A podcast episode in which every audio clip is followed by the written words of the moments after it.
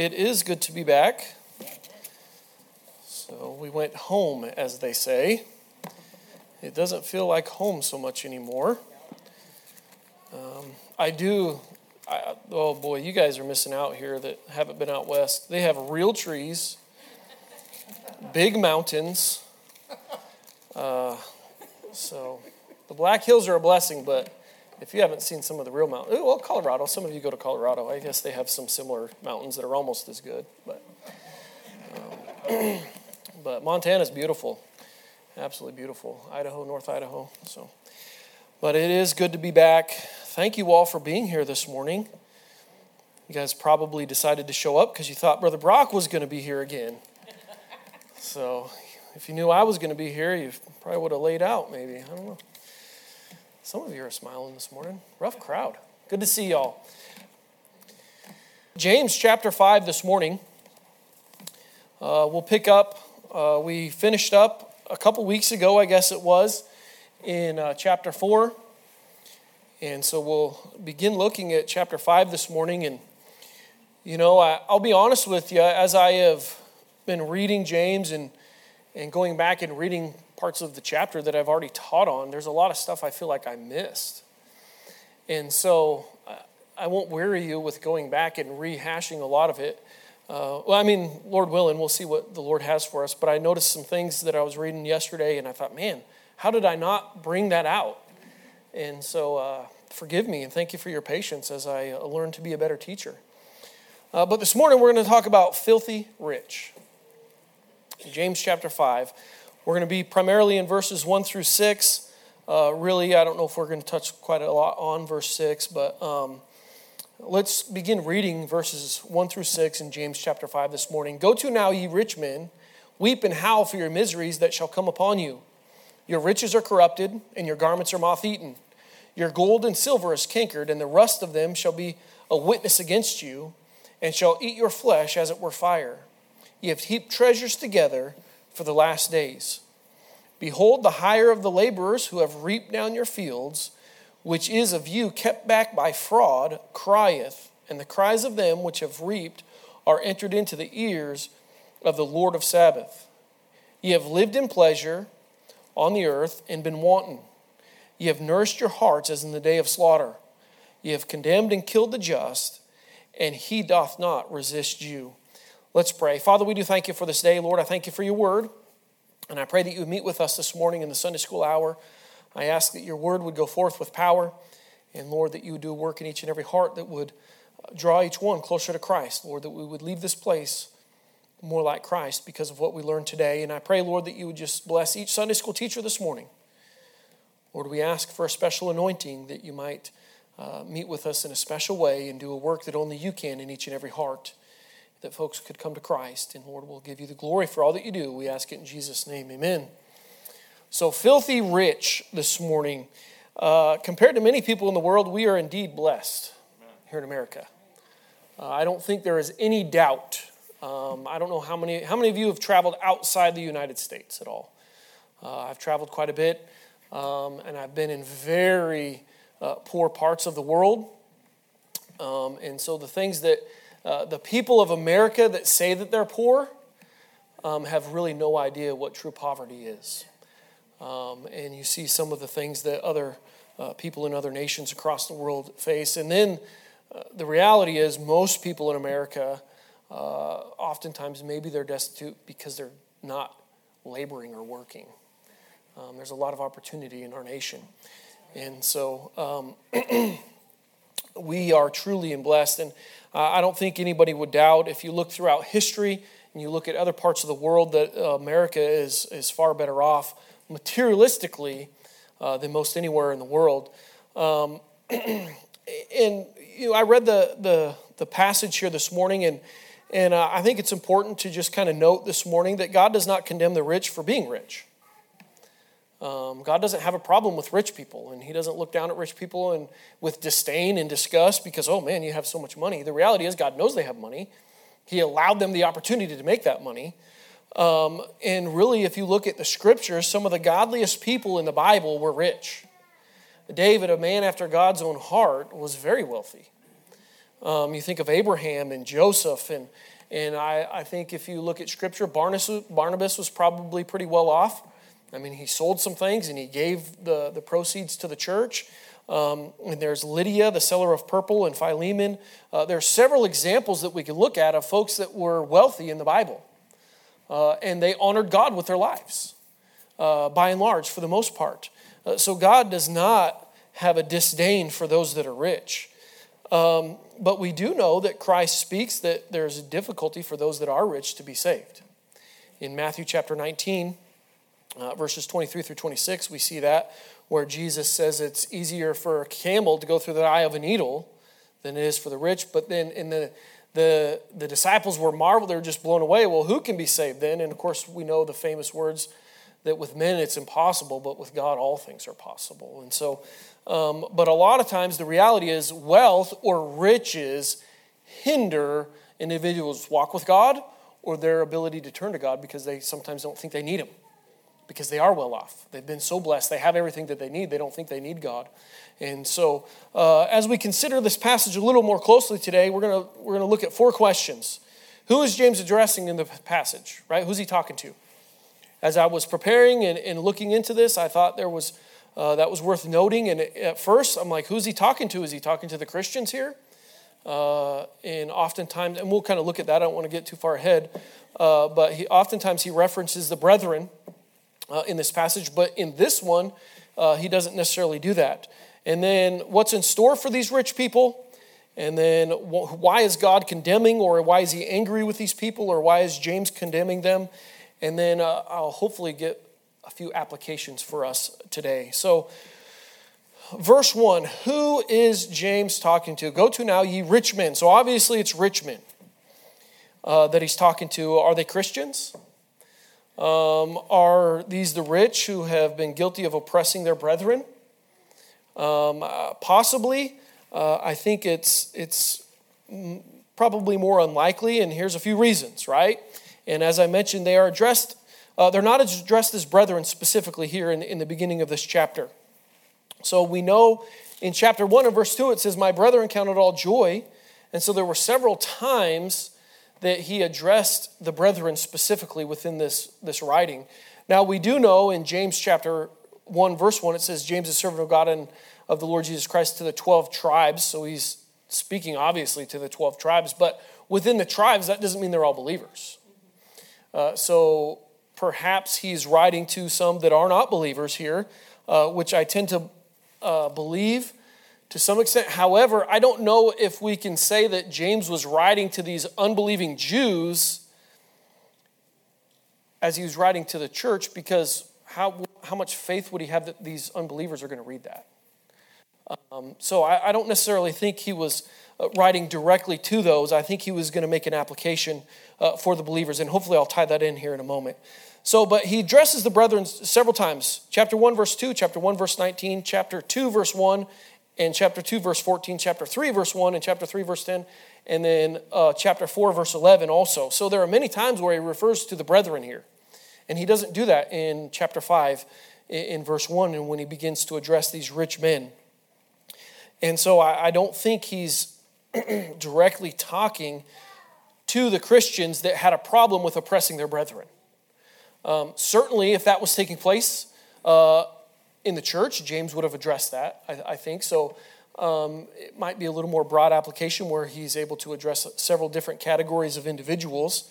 And again, there's no call to really repent of these things in this passage, which is throughout his writing in the epistles. He encourages those to deal with those things and to make those things right. He doesn't necessarily do that. Here's really just only a condemnation to these rich men and how they were conducting themselves. And in this passage, he addresses the brethren all the way down in chapter 7, which we're not going to spend a lot of time and look at that too much today. But it says, "Be patient, therefore, brethren." And so I think he's addressing these unbelieving Jews that were oppressing them and trying to encourage them. I think it's more likely that he's addressing rich unbelievers who had been oppressing the Christians. I think that's the folks that he's talking about, trying to encourage the saints. Hopefully that makes sense. Are you picking up what I'm putting down? I think that's what he's trying to do here.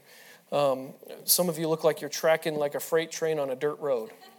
Right? You're supposed to be on the tracks, all right? I want to make sure you're... So sometimes I know I'm not the most articulate. So, but to sum it all up, I think he's addressing rich unbelievers who have been oppressing the Christians. And look at chapter 2 and verse 6, if you would. And I think we can draw on this in this thought because of this. But ye have despised the poor. Do not rich men oppress you and draw you before the judgment seats? And so there's been some things going on that James has addressed throughout this epistle that have been taking place. And so the context, I believe, is there are these rich unbelievers that have used their money ungodly. They've acquired it in an ungodly way, and they've oppressed Christians. And so I really think that this tirade of judgment upon these individuals appears to serve as the purpose of comforting the brethren who were being oppressed. And that's where the Lord says to be patient in verse 7. Listen, there might be some rich people oppressing you. There might be some hardships you're facing, but be patient. And it goes on and it says about the husbandman waiteth for the precious fruit of the earth. And so I think he's just using this as an example to encourage them to be patient and trust the Lord. And so who is he writing it to? I believe he's writing it to the believers, but he's used an example of how these unbelievers have squandered their wealth or gotten ill-gotten gain, I guess you would say. Bottom line is, the passage, whether it does not speak directly in reference to the rich Christians, because I believe as American Christians, we're very rich, regardless of what your annual income is. I would say every person in this room is rich. When you look at the standards of history and when you look at throughout the average income of an individual in the world. So I think there are still some things that we can draw out of this and that we ought to take heed to from this passage. And so what is in store for these individuals, these rich men, these really oppressors, based on how they have acquired their wealth and how they've maintained their wealth and how they've used their wealth? And so verses 1 through C, it says, Go to now, ye rich men, weep and howl for your miseries that shall come upon you. Your riches are corrupted and your garments are moth-eaten. Your gold and silver is cankered, and the rust of them shall be a witness against you and shall eat your flesh as it were fire. And so miseries is what's in store for these individuals. And so certain are the miseries, James speaks of them already occurring. He says, your riches are corrupted. Your garments are moth-eaten. Their gold and silver are cankered. Those things that you have are already corroding. There's corrosion in the midst. When this corrosion occurs in their riches, it will serve as a witness against them.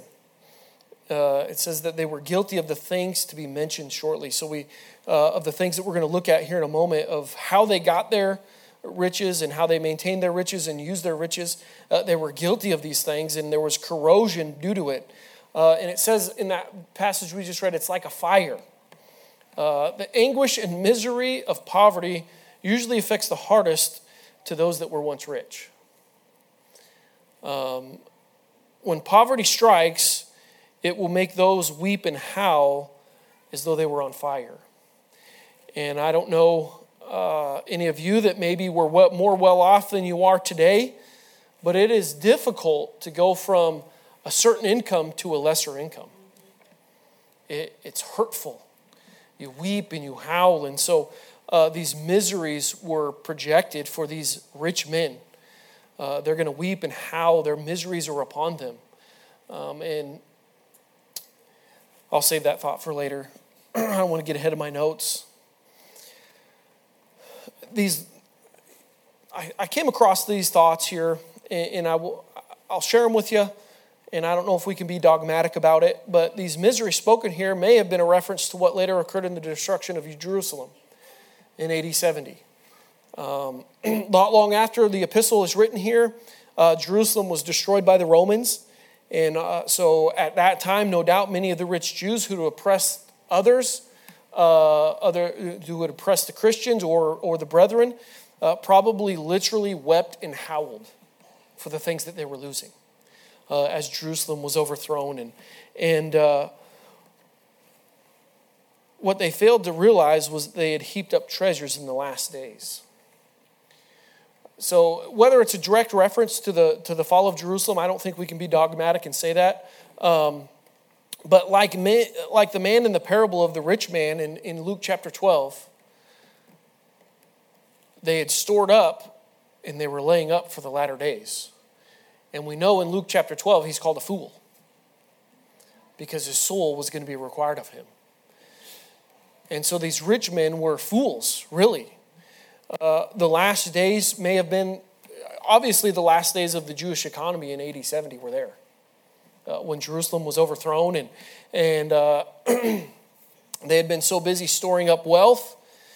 Listen, there's some today that store up for retirement and then they die before retirement. I think James is addressing individuals that have their heart set on gain. Where your treasure is, there will your heart be also. Their heart is focused on the material things, the wealth of this world. And he's condemning them very strongly for that. And I want to remind you, Proverbs 11:4, riches profit not in the day of wrath, but righteousness delivereth from death. Listen this morning, the riches that we have today, the things that we enjoy and really we take for granted and we just assume they're always going to be there here in America, they will mean nothing when the times get hard. We make the assumption that America will be on the map for history. There could be an invading nation that could come suppress our American economy and all those 401ks, those IRAs, and all those things that we put our confidence in that when I get old and I get gray, I'm going to be able to sit at home and on the lazy boy and at ease because I've saved up. There's no guarantee that those will be there. And so I want to encourage you this morning to put your focus where it ought to be. And hopefully as we get to the end of this, we'll draw out the application. And I'm not saying you can't have a savings account. I'm not saying you shouldn't be saving for retirement. That's not what I'm saying. Those things are wise, and there's biblical principles about finance that would encourage us to do that. But we need to ensure that our heart's in the right place when we do those things. It ought not be for the sake of getting rich. He that trusteth in his riches shall fall, but the righteous shall flourish as a branch. Proverbs 11:28. The miseries that came upon these rich people were terrible indeed. I think you can make the application of when Jerusalem was taken. Many obviously lost a lot there. But even if it didn't come into the destruction of Jerusalem, it certainly came when they died. At some point in life, whether it's while we're living and our riches are taken, or at the point of death, listen, naked we came in, and naked we're going out. We cannot take any of it with us. We would do well to remember that. And so it came upon them when they died, certainly those miseries. And I've heard of many folks that in their deathbed have lived a life of nothing but regret, thinking all these things that I've amassed, all this wealth that I have, and here I am in my deathbed, and it's doing me no good. How much worse for us as Christians to be in that situation. Don't forget Luke 16, the rich man and Lazarus there. That man, the rich man there, he dies, and immediately he realizes, whoa. He didn't ask to send Lazarus back to tell his family to store up more money. He said, go tell them. And of course, you know the story. They're not going to hear because if they haven't heard the prophets and those things. But so why is James condemning, or is God angry with these rich people? We know that God doesn't just hate rich people because they have money. I believe it's because of how they earn their wealth. Look at verse 4. Behold, the hire of the laborers who have reaped down your fields, which is of you kept back by fraud, crieth. And the cries of them which have reaped are entered into the ears of the Lord of Sabbath. They had gotten their wealth by wicked means. They had done people wrong. Bad business, you could say. They were withholding wages from those who had worked for them. And the scripture here says that the hire of the laborers who have reaped down your fields, which is kept back by fraud, crieth. And so those wages that they're holding back are crying out to the Lord. And then also those individuals and the cries of them which have reaped and are entered into the ears of the Lord. So these situations are coming before the Lord. He's aware of it. Listen, in our business transactions, we ought to be straight and upfront and honest in all of it. Just because there's a loophole somewhere doesn't mean we ought to walk through that. As believers, we ought to be straight up. People ought to understand what they're getting from us. And we ought to be, and if we're on the laboring side of it, we ought to be given a good day's labor for what we're being paid. Leviticus 19:13 says this, "Thou shalt not defraud thy neighbor, neither rob him. The wages of him that is hired shall not abide with thee all night until the morning." And so in the Levitical law, they were told not to hold back. If somebody labors for you, pay him. Pay him that day. Don't wait till morning. Pay him what is due to them. Deuteronomy 24, verses 14 and 15. "Thou shalt not oppress an hired servant that is poor and needy, whether he be of thy brethren or of thy strangers that are in thy land within thy gates. At his day thou shalt give him his hire. Neither shall the sun go down upon it, for he is poor and setteth his heart upon it." Look what it says, "Lest he cry against thee unto the Lord, and it be sin unto thee." And so I believe that these rich men here were being condemned because of the sinful way that they had acquired their wealth. They were taking advantage of people. They were defrauding them. They weren't paying them their due. And the Word of God tells us that God is attentive to those cries. God will be, and it says the Lord of Sabbath. The idea there is the God Almighty. So you have these poor people that aren't able to take care of themselves, or they're not able to take any action to get what's required of them because maybe they're of lower means. But listen, God Almighty will handle that transaction for them, and He will make sure they get what they are owed. And oftentimes at the expense of the wicked rich. The wealth of the wicked is laid up for the righteous, I believe the Bible says. But just as some people today get rich through dishonest schemes or unjust practices. We see it all the time in our society today. You know, these hedge fund managers and all these people that they're just taking advantage of people. What was it, the Enron deal several years ago and those kind of things, and people just taking advantage. And so we ought to be the best example of doing right by others in how we conduct business. The people of God, the believers, ought to be the best example. There should be nothing that would be called into question because we're being upfront and straightforward and upright in all of our dealings. So they got their wealth, ill-gotten gains, I guess you could say, but they also used their wealth in a wicked manner.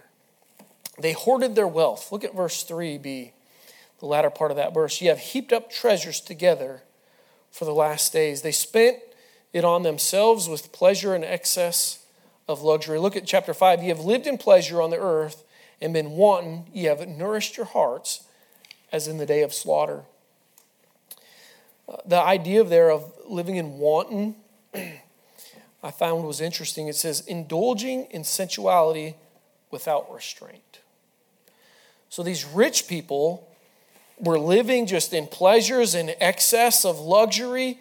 It says they were fattening themselves as in the day of slaughter, really living every day like it's a feast day, living every day like it's a festival, and just in just excess and wanton without restraint. They were taking this money and just living life up. That's not right for the believer.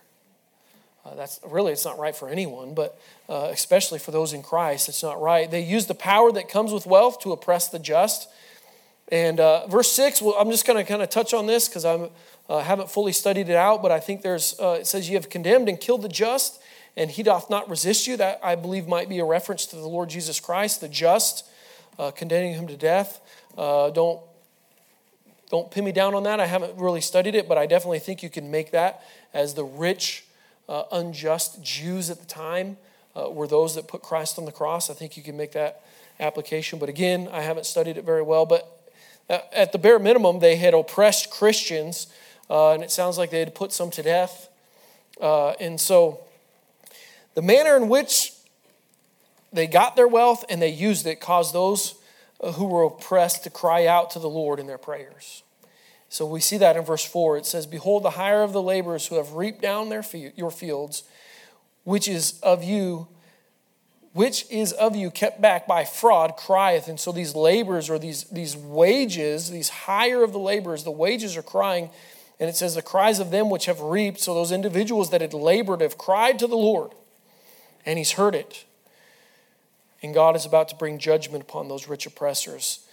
Those cries have made it to God Almighty. And listen, this morning, I trust you guys are all upright in your business transactions. You're giving your boss a fair day's wage or labor for the wage that you get. If you're an employer, I trust that you're taking care of your employees. But the reality is, if you're not, God will hold you accountable for those things. The cries of those wages goes up before God, and the cries of the individuals that had labored. God is keeping account. If you're not doing that good of keeping account, you ought to do better. And so how can we make some application this morning to our lives? What applications can we draw from this? We need to be careful how we obtain our wealth. There's a way to get wealth that is ungodly. It is wrong to think that success can only come by stepping on others. I know in the military community, it's very common. It's so frustrating sometimes. You get a new commander, right? And he always has to outdo the last commander because he's trying to get promoted, right? And so what does he do? He drives his people into the ground a lot of times. Like he's expecting more than, when the last commander was rewarded for having such a great organization that was it was optimized and things were running great. But this guy's got to do better than that because he's trying to get his strat on his OPR so we can get promoted. And so we need to be careful that we're not just cramming the people below us or even above us, taking advantage of them just to get gain. To get gain at the expense of others will bring God's wrath. We looked at it, Deuteronomy 24:14-15, a few moments ago. God is keeping account of these things.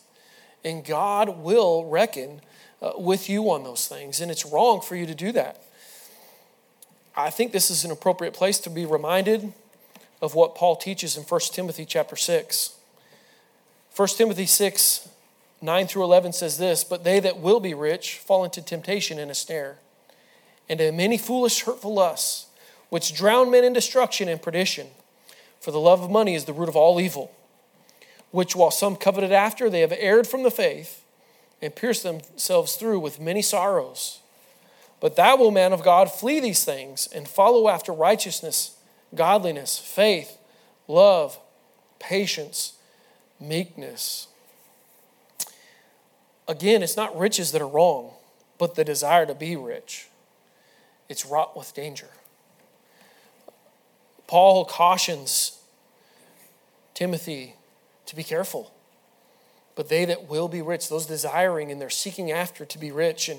And really, what does he say in the latter part? It says, "But, O man of God," what should the man of God be doing? He should be fleeing those things, but following after righteousness, godliness, faith, love, patience, and meekness.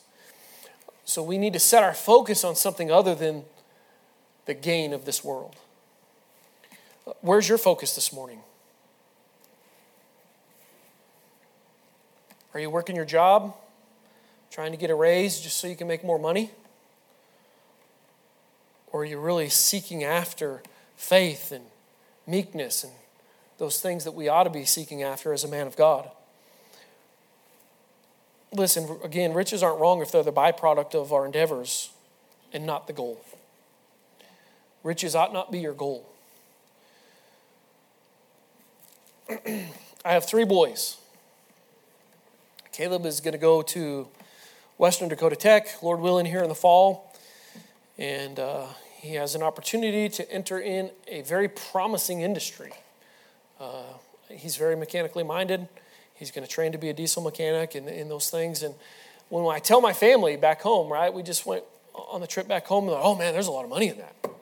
That's the first thing everybody says, is there's a lot of money in that.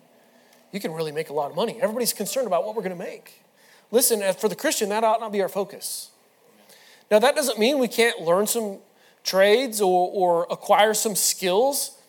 Listen, that we could further the gospel. Yes. And there's nothing wrong with being rich. But that ought to be a byproduct of our Christian character because we're honoring God with our life. That ought not be the focus, but a byproduct of us trying to serve our God. To enter any profession solely because of one's goal to get rich, I caution you, you're going to be ensnared. We just looked at 1 Timothy. There's nothing but trouble and trial, and according to James, a lot of miseries if you head down that road. So how do we obtain our wealth? We do it honestly. We get compensated for a job well done. That's what pleases God. Now, if you make a pile of cash doing it, praise the Lord. You know, there's nothing wrong with having a big fat paycheck every week. But please, listen, we often tell our young people that. In the teen class, right? They're always, boy, you got a lot of decisions to make as a young person, but you know what? There are many adults sitting in our churches across America that are making fat stacks of money, and they're doing very little for God. But their conscience is soothed because they're in the pew every week. Listen, what's your focus this morning?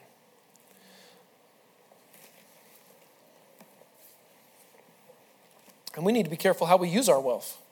To spend it on luxurious and living when others are suffering, that's exactly what James is addressing in this passage. The rich men that are living life, living it up. They have all this cash, and there's people that are in want and are in need, and they're defrauding them and not even paying those laborers. And so for us to live in wealth and not be concerned with those that are in need, I think that's an indication of where our heart is. And our heart would not be in the right place if you could say that of yourself, that you're just living it up. James, that's exactly what James is addressing here. It's an indication of lack of love of God. 1 John 3:17, but whoso hath this world's good, and seeth his brother have need, and shutteth up his bowels of compassion from him, how dwelleth the love of God in him? Listen, if you're living life up and you're just living in luxury, you got more than you need, and you don't care about the things of others that are in need, that's an indication that you're not walking with God like you ought to be. How's your walk with God this morning? Listen, Scripture is clear. It teaches the purpose for work is not to obtain wealth for our own gratification. That's not the purpose of it, but to help those that may have a little bit less. As we close here this morning, I'll give you a couple verses. I'll read them to you rather quickly. But Paul commands this in Ephesians 4:28. Let him that stole no more, but rather let him labor, working with his hands, the things which is good, that he may have to give to him that needeth. Boy, the guy that used to be a thief, boy, he ought to get to work so he can help others. 1 Timothy 6:17 through 19, charge them that are rich in this world, that they be not high-minded, nor trust in uncertain riches, but in the living God, who giveth richly all things to enjoy, that they do good, that they be rich in good works, ready to distribute, willing to communicate, laying up in store for themselves a good foundation against the time to come, that they may lay hold on eternal life. Listen, the eternal things that are at stake here are far more important.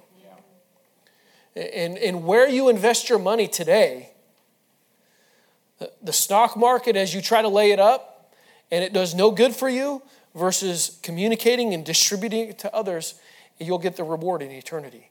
I guarantee you, you will not be disappointed in that return. You might be disappointed. I know the stocks are kind of rough right now, looking at retirement accounts. It's like, whoa. Listen, but if you invest in eternity, you will not be disappointed. The Bible's very clear on that.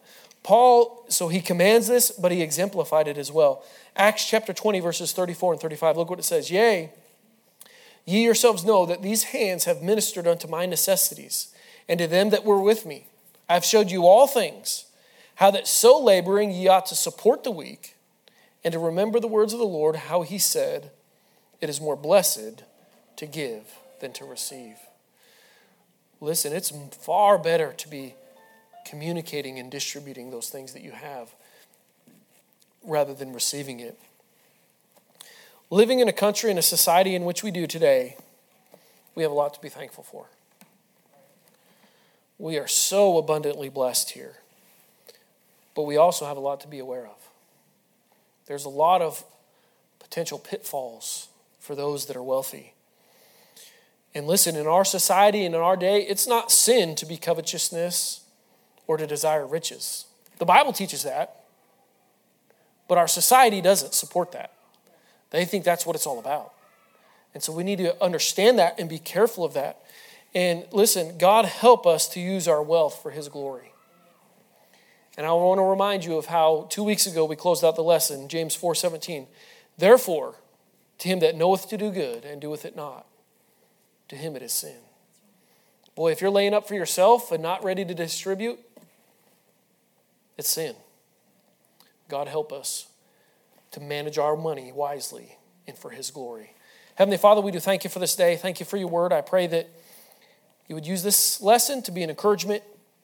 And Lord, I pray that each one of us would be faithful, Lord, to use our riches. Lord, I truly believe we are rich, that we would use our riches to be a blessing to others, Lord, and that it would honor and glorify You in all that we do. And we'll thank You for it. We pray for Your blessing on the morning service. Pray that You would be with Brother Brock as he preaches, that You would anoint him, give the word of God liberty. And I pray that You would just have Your way in our midst today, and that souls would be saved and lives changed. And we'll give You the thanks and the glory for all of it. In Jesus' name, amen.